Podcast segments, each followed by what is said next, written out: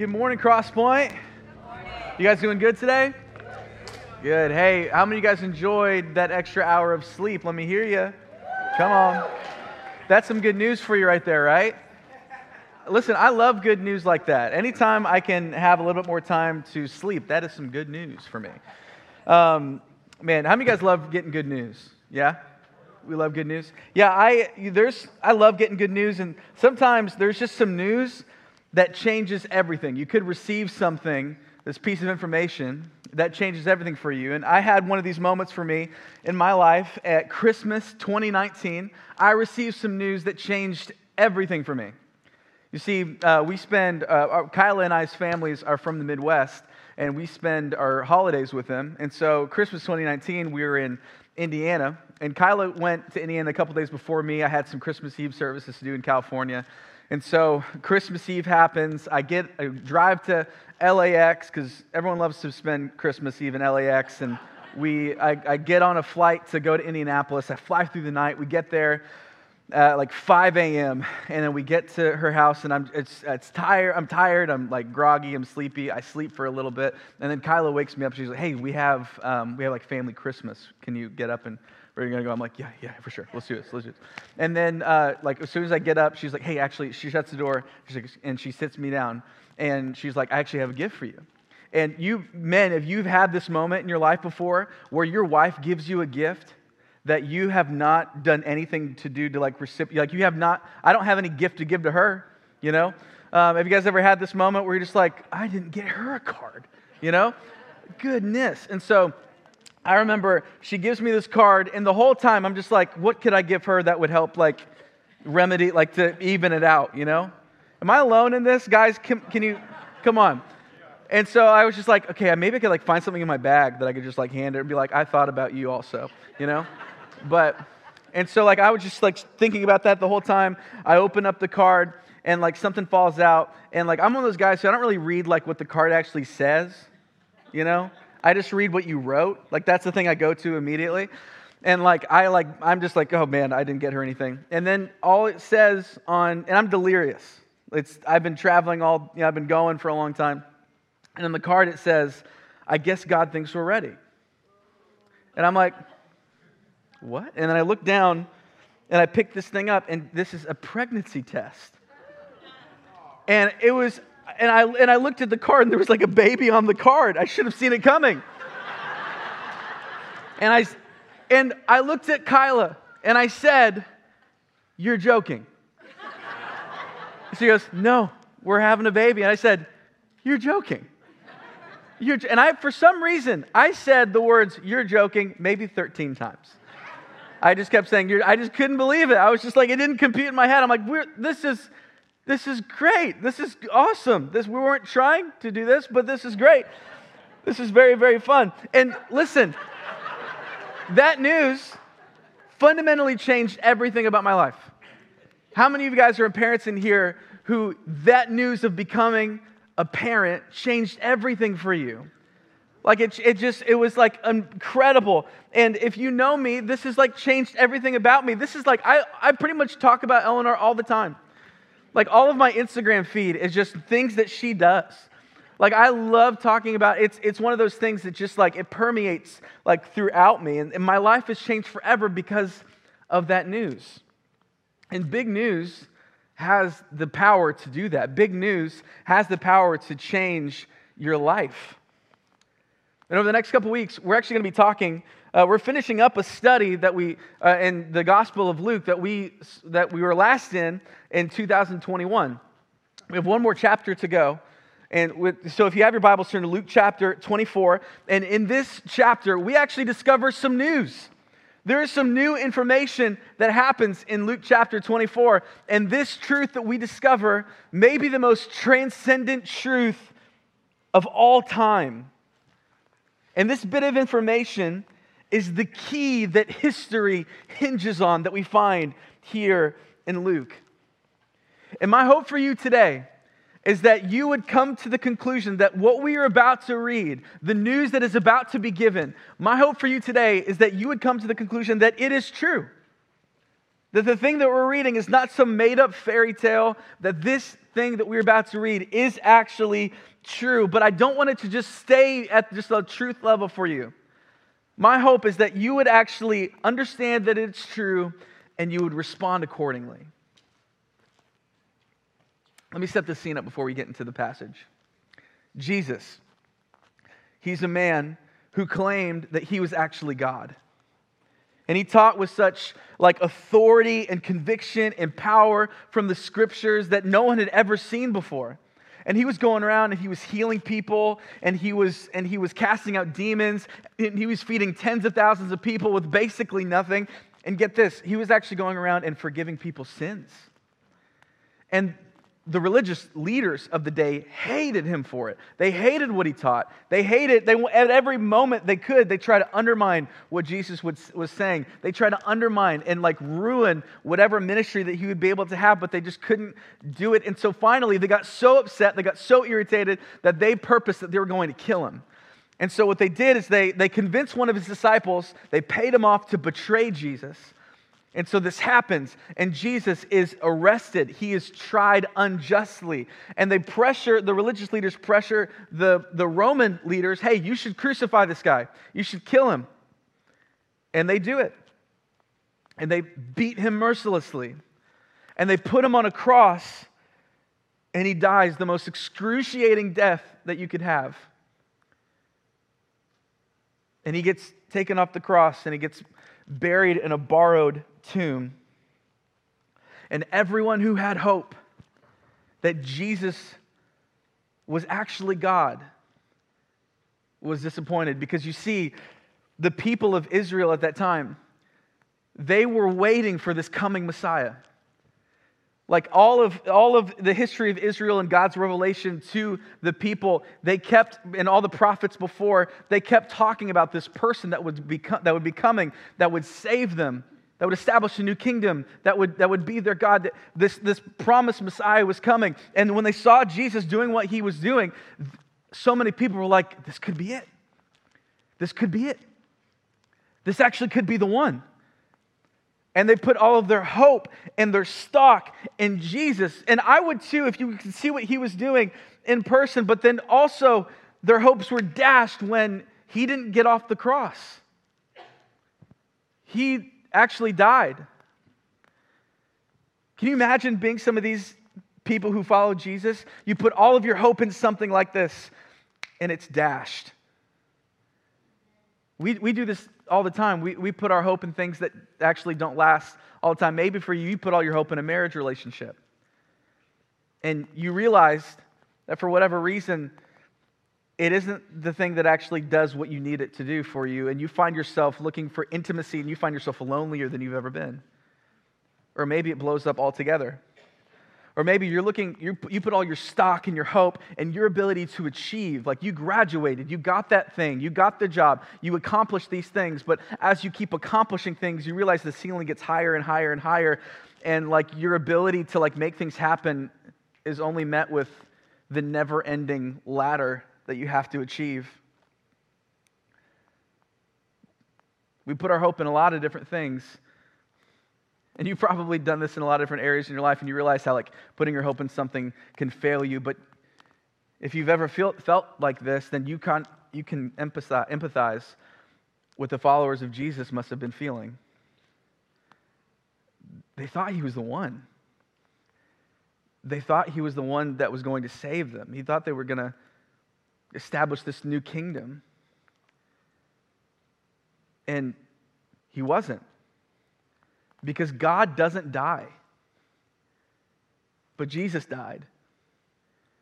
And so as he's buried, imagine like, can you imagine like just the devastation and like the, the, and the grief that all these people must have felt? And that was on a Friday. And then we get to Sunday morning in Luke chapter 24. This is what it says. But on the first day of the week, early at dawn, they went to the tomb, they being a group of women who followed Jesus. And taking the spices they had prepared, and they found that the stone rolled away from the tomb. And they went in, and they did not find the body of the Lord Jesus. While they were perplexed about this, behold, two men stood by them in dazzling apparel. As they were frightened and bowed their faces to the ground, the men said to them, Listen to this. This is one of like the greatest lines in all of Scripture. You ready? The men said to them, Why do you seek the living among the dead? He is not here, but has risen.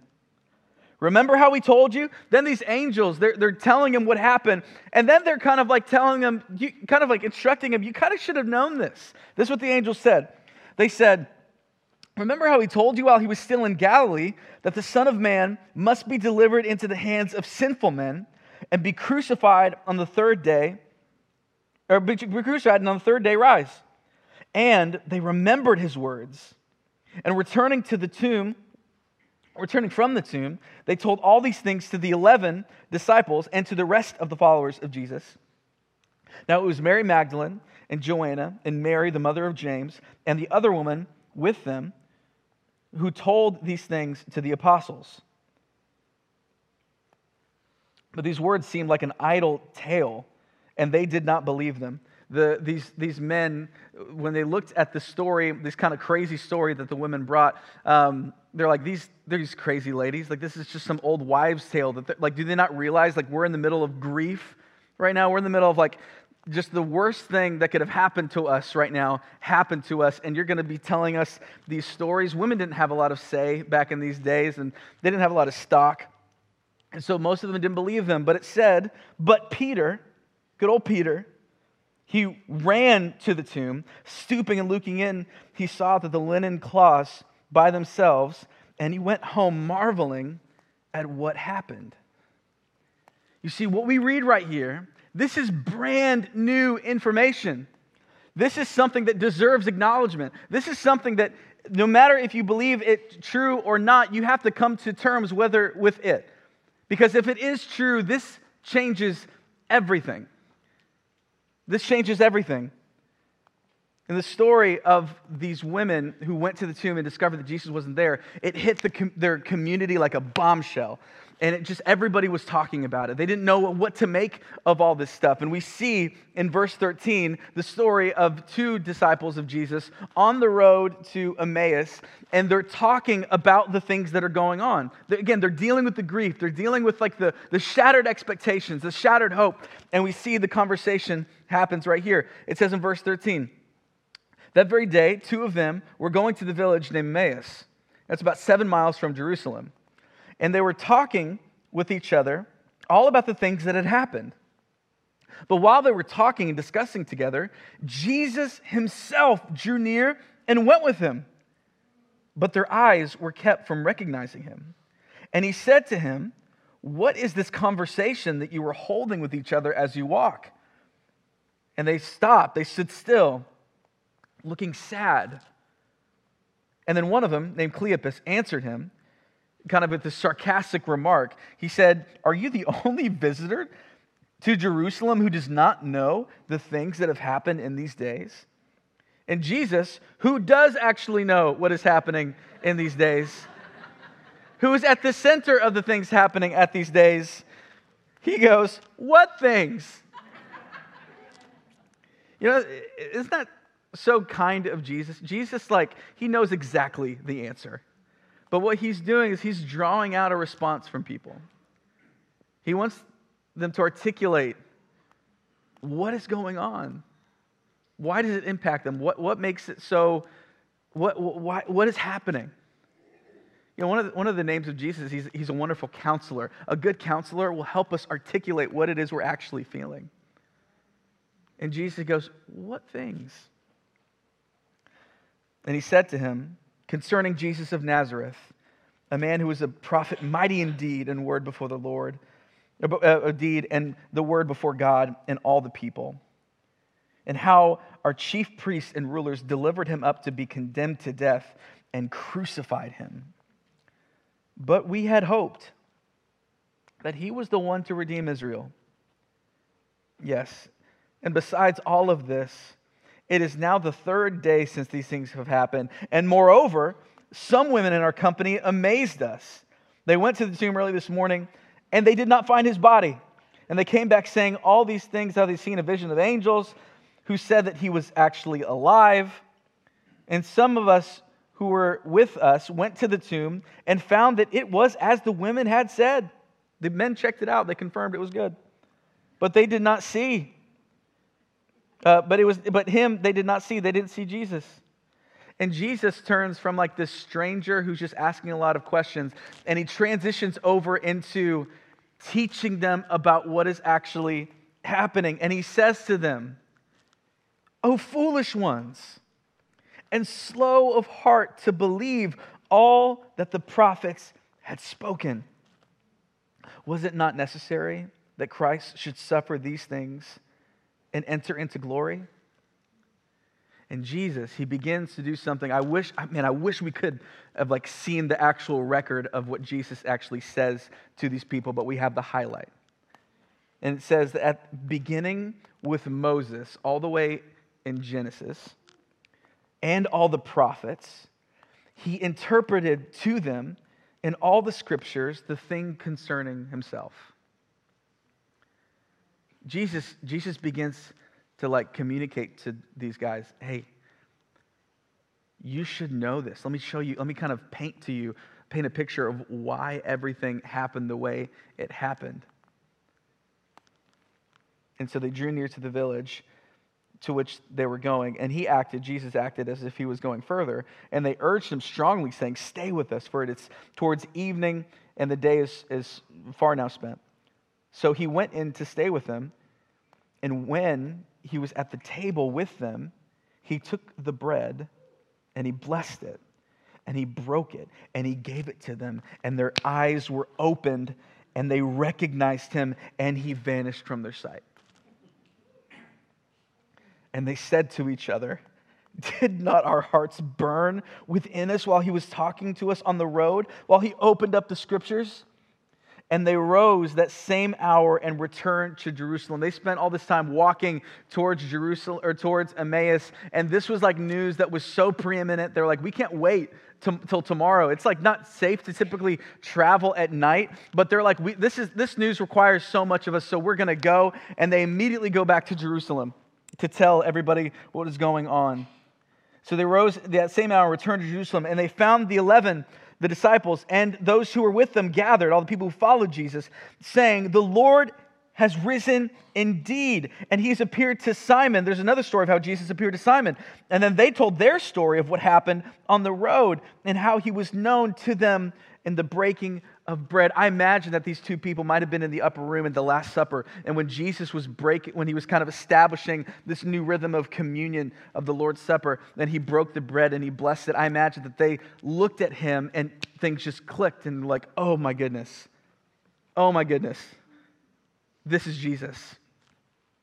This is Jesus. And what we have just read, right now, we have the vantage point of being Christians 2,000 years after this event happened. Like it's not hard for us. Like this, we just we grew up knowing that Jesus. Like before we even figured out Jesus died, we know that Jesus was resurrected. Like we'd never really had to live in the tension of Jesus never like not being alive. But at one point, this was brand new information to people.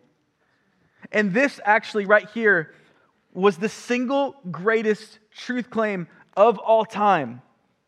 And the purpose of Luke writing the purpose that, that he's writing these things down is for us to know that what actually happened here actually happened. That this is true. And that this truth that God actually rose back to life again, that this news is for everyone.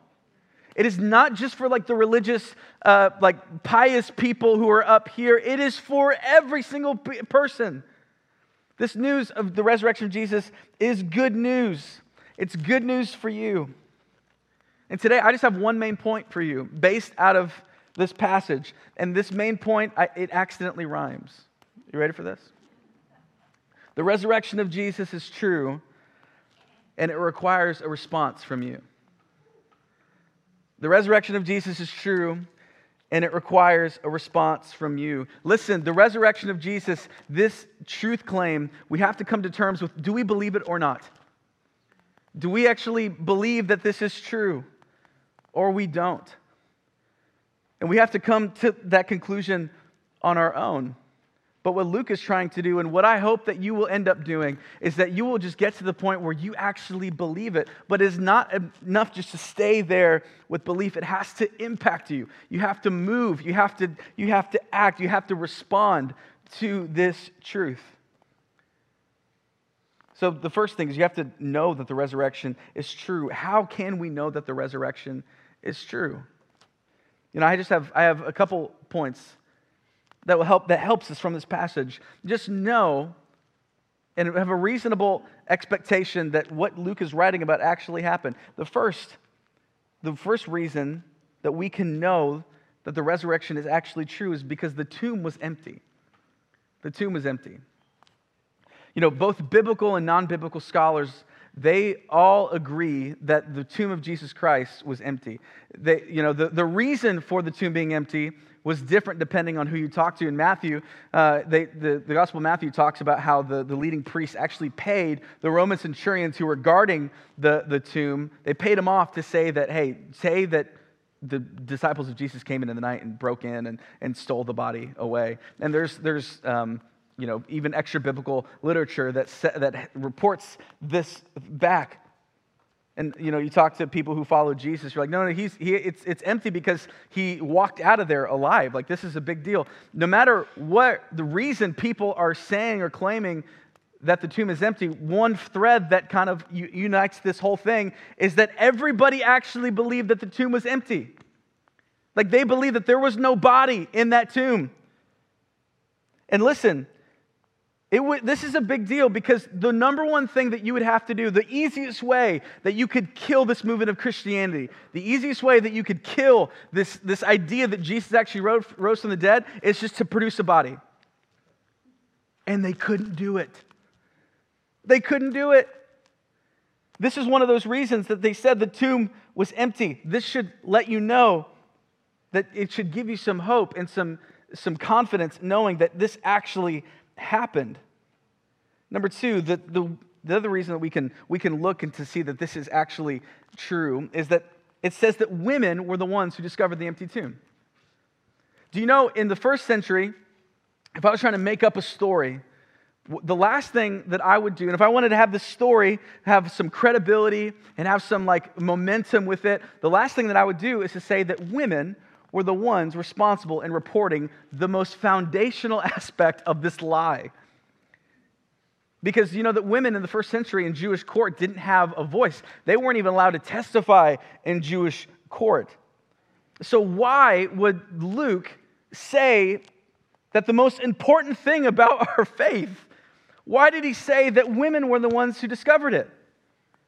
Maybe because it actually happened. You know, if he was like trying to like produce this propaganda machine to try to convince a bunch of people of a lie, you would do it differently than Luke did it. You would say, like, it, it, a group of very highly respected, educated men found this thing, but Luke didn't say that. Luke actually, it looks bad. The men look bad in this story. The men look really bad. They don't believe it. They're like surprised every time. And the women that came in, and they, they're the ones who, who said, hey, this is what happened. This is, if you were making something up, you would not do this. You would not do this. This, for me, this reasonably suggests that the reason Luke wrote these things down is because they're just the events that took place. The women found the empty tomb. Number three, the third reason I think we can, from this passage, that we can faithfully conclude that this happened was all the different eyewitness accounts. You know, he, he appeared to these two men on the road, and he, you know, in, in, in 1 Corinthians uh, chapter 15, Paul, he's like talking about the resurrected Jesus, and he says that Jesus, after he was resurrected, he appeared over 500 different people. And he, and he lists a bunch of them, and then he, and he says um, most of them are still alive. Because Paul wrote that about 25 years after the resurrection of Jesus. And what Paul was essentially saying to people was he was saying, listen, this did not happen in a vacuum. This did not happen in a cave. This happened in front of a bunch of people. And if you want to ask people, ask them. Check my sources. Do that. You know, if I was trying to convince people that I was God, the number one strategy that I would have, I, one of the main things that I would want to make sure that I did, I would make sure that I would try as hard as I could, that I would try to get the, the message of, of this lie of me being God. I would wait till I was dead, and I would wait till everybody who knew me was dead. Because as soon as you find, as soon as you talk to anybody who knows me, they're going to quickly tell you that, hey, he's not God. That dude is not God at all. I've talked to him before. Um, and the thing about God, the thing about Jesus, what he did, he didn't just like, there, there was no, he did not just like raise to life again and immediately go up. He rose to life again and spent time with people. He appeared to over 500 people. They could, if anybody, anybody in the first century had any questions about what happened, they could actually talk to people. They could do it. This is really, really, really important. Number four, one of the reasons we can believe that this is true is that the Old Testament tells us this is true. When Jesus is on the road with these two men, he's, he's walking with them. And, you know, it's interesting how it says that the, his identity was kept from them. You know, some people, some people say that he was the same but different. Like he looked, you know, he, he, was, he was a little bit different in his appearance, but he was, he was similar. Maybe that's the reason why they didn't recognize him, but, it, but in other versions it said like he was kept, they were kept from knowing who he was. And the question then is like, why did he do that? Why wouldn't he just want to be like immediately walking next to him and be like, Jesus? What? Like, I, I think that we, I've asked Pastor Bruce and we've read a bunch of stuff about it. The short answer is we don't know. We don't know why exactly this happened. But what I can see here is that maybe one of the reasons why Jesus kept his identity from them was for him to be able to walk through this, the, the story and the plan of God, starting in Genesis chapter 3, all the way through the prophets, all the way till now. And do you know that the Old Testament, the story, when the, the revelation of God, when it is given, all, all, of, all of human history has been kind of angled towards Jesus, waiting for the coming of a Messiah. In Genesis chapter 3, it's first prophesied that there's going to be someone who's going to crush the head of the serpent, who's going to, be, who's going to bruise his heel. And Jesus, so lovingly, he begins to like tell them and interpret them. You see this from Moses. You see this from the prophets. We just got done studying the prophets. And last week we talked about Isaiah. We talked about all the beautiful imagery that Isaiah has about this coming Messiah, Jesus. This was not an isolate, the, the plan of God was not just a spur of the moment plan for, for Jesus to come and to die. This has been a plan since eternity past. And I think one of the reasons Jesus didn't immediately reveal himself to them is they could actually see the beauty in what has happened. This was not the spur of the moment thing. The Old Testament has been leaning towards this event, and it finally happened. The Old Testament tells us that this was going to happen. And then the last thing is that Jesus tells us that this happened. He told us that this was going to happen. You know, I was a film major in college at Missouri State, so not like awesome, but it was, um, I was a film major. And one of our, our senior, our senior like class project, our senior film, um, the director of the thing came up to us and was like, Hey, I think I have an idea of what we should do our senior film on. And I'm like, Lay it on me. Let's hear it. And she's like, All right, I think we should do an Edgar Allan Poe adaptation of The Black Cat. And we can set it in like the 1930s, I believe be like a period piece, and I can use my cat. And I, I looked, I was like, you do know that the two things that they've told us in our classes that we should avoid in a student film is to do a period piece because it's really difficult to make 2022 look like 1936. Okay, like we dress different, the cars are different, everything else is different. Like it takes, like in Hollywood, it's like a lot of money to like age things down. So that's like one thing. But then the other thing that they said is like never use animals in a student film because animals are animals. They're persnickety. They're, you can't control an animal. Like, and especially a cat? Are you kidding me? And like we did this thing, and so like, but then like everybody else is just like, well, this, she goes, well, this, I wrote the script, and the script's already done. And all the other people are like, well, the script's done, let's go for it. And I'm like, guys, I just want to say, I think this is a bad idea. I think this is not going to go well. Um, but if everybody wants to do it, I just I'll say my piece and then I'll be done. So we did it, and we proceeded to make the worst student film you have ever seen in your life. It's horrible. I have one DVD of it and I will never show anybody. it's that bad. But then, like towards the end of like film, it's like a train wreck. Everything's a disaster about it. And then people started coming to me after, like towards the end. They're like, "Yeah, dude, we probably should have listened to you, man. Like that's, like we had to paint the cat a little bit. The cat didn't like that. Um, tell you that much. But I'm like, this is your cat. We, who's gonna get? I don't know. Um, I didn't paint the cat. Would never do that.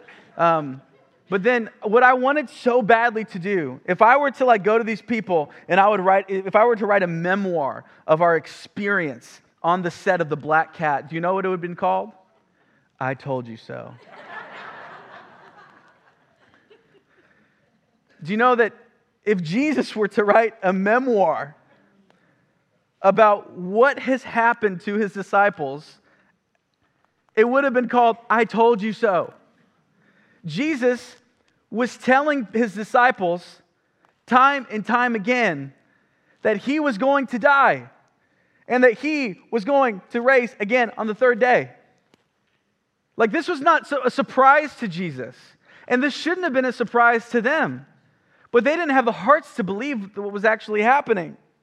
And it says, it says this um, in, in Luke chapter 9, earlier on in Luke, G- this is one of the many times that Jesus predicted this. And he says to them, The Son of Man, me, must suffer many things and be rejected by the elders and the chief priests and the scribe and be killed, and on the third day be raised.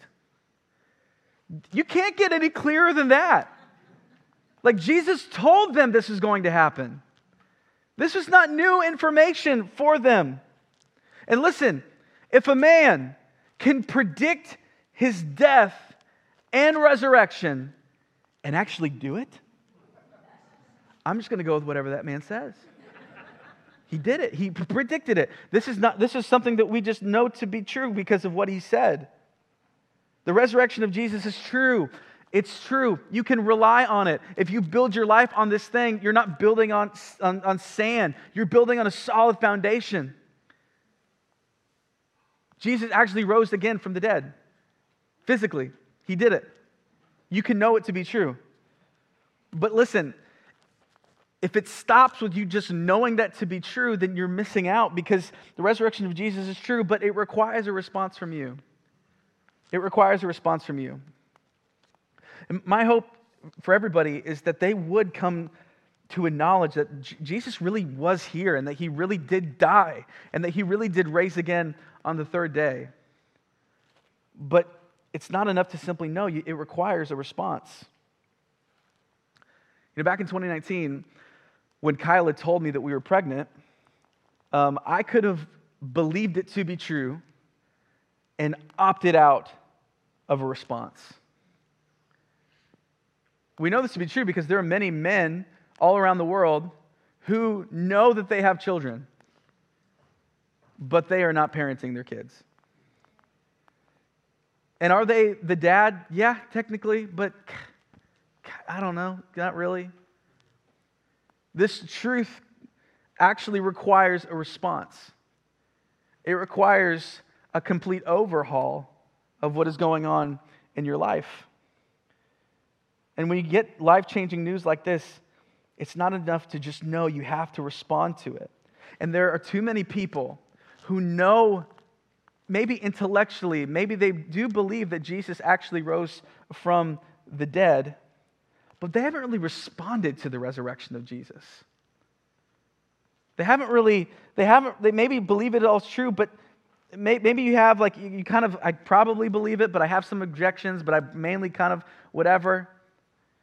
If that's you today, you need to know that if Jesus actually did this, if he actually rose from the dead, that the implications are vast.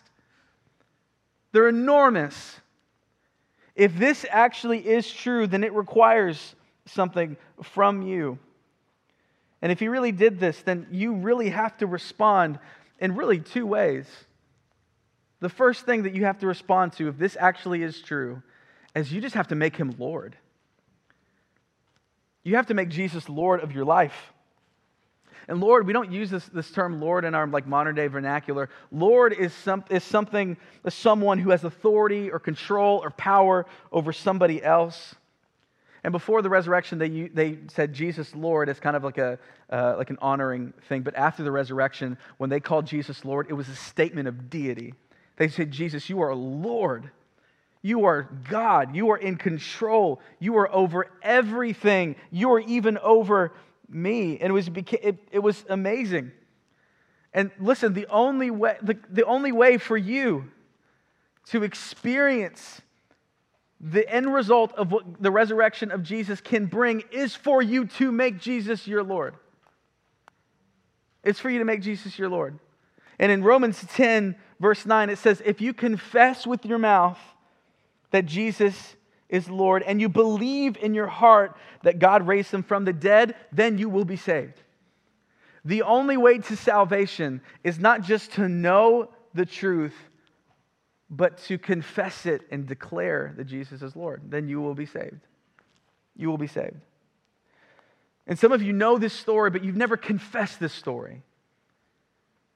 And for whatever reason, you may have some objections. Maybe you have some, you, you still want to live life the way you want to live it. Can I just like be really blunt with you for a second? If Jesus actually did raise from the dead, your objections don't matter. Like, it do, like if this is actually true, who cares what you think?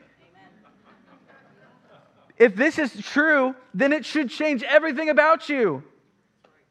If this is the only way to get to heaven, submit to God.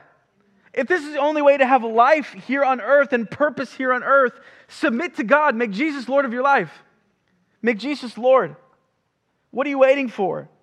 And here's the thing maybe you're like, oh, I have some doubts. You know that Jesus can handle your doubts, Jesus can handle your, your objections. You know, I, maybe you you feel like those two men that were on the road with him. And they, had, they were probably they were dealing with such grief and loss and devastation because the person they thought they put their hope in would save them, they did, he died. And they didn't realize that the very thing that they were just grieving over was the very thing that gave them salvation. And they were so consumed with grief and their stuff that they missed the Savior of the world walking next to him.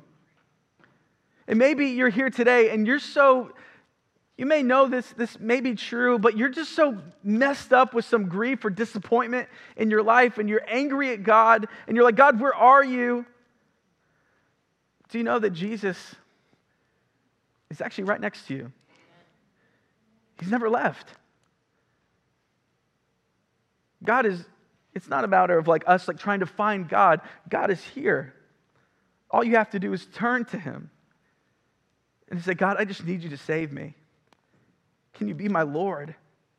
I need you to be my Lord because I'm a bad Lord of myself. Could you help me? So you got to make him Lord, and he won't fail you.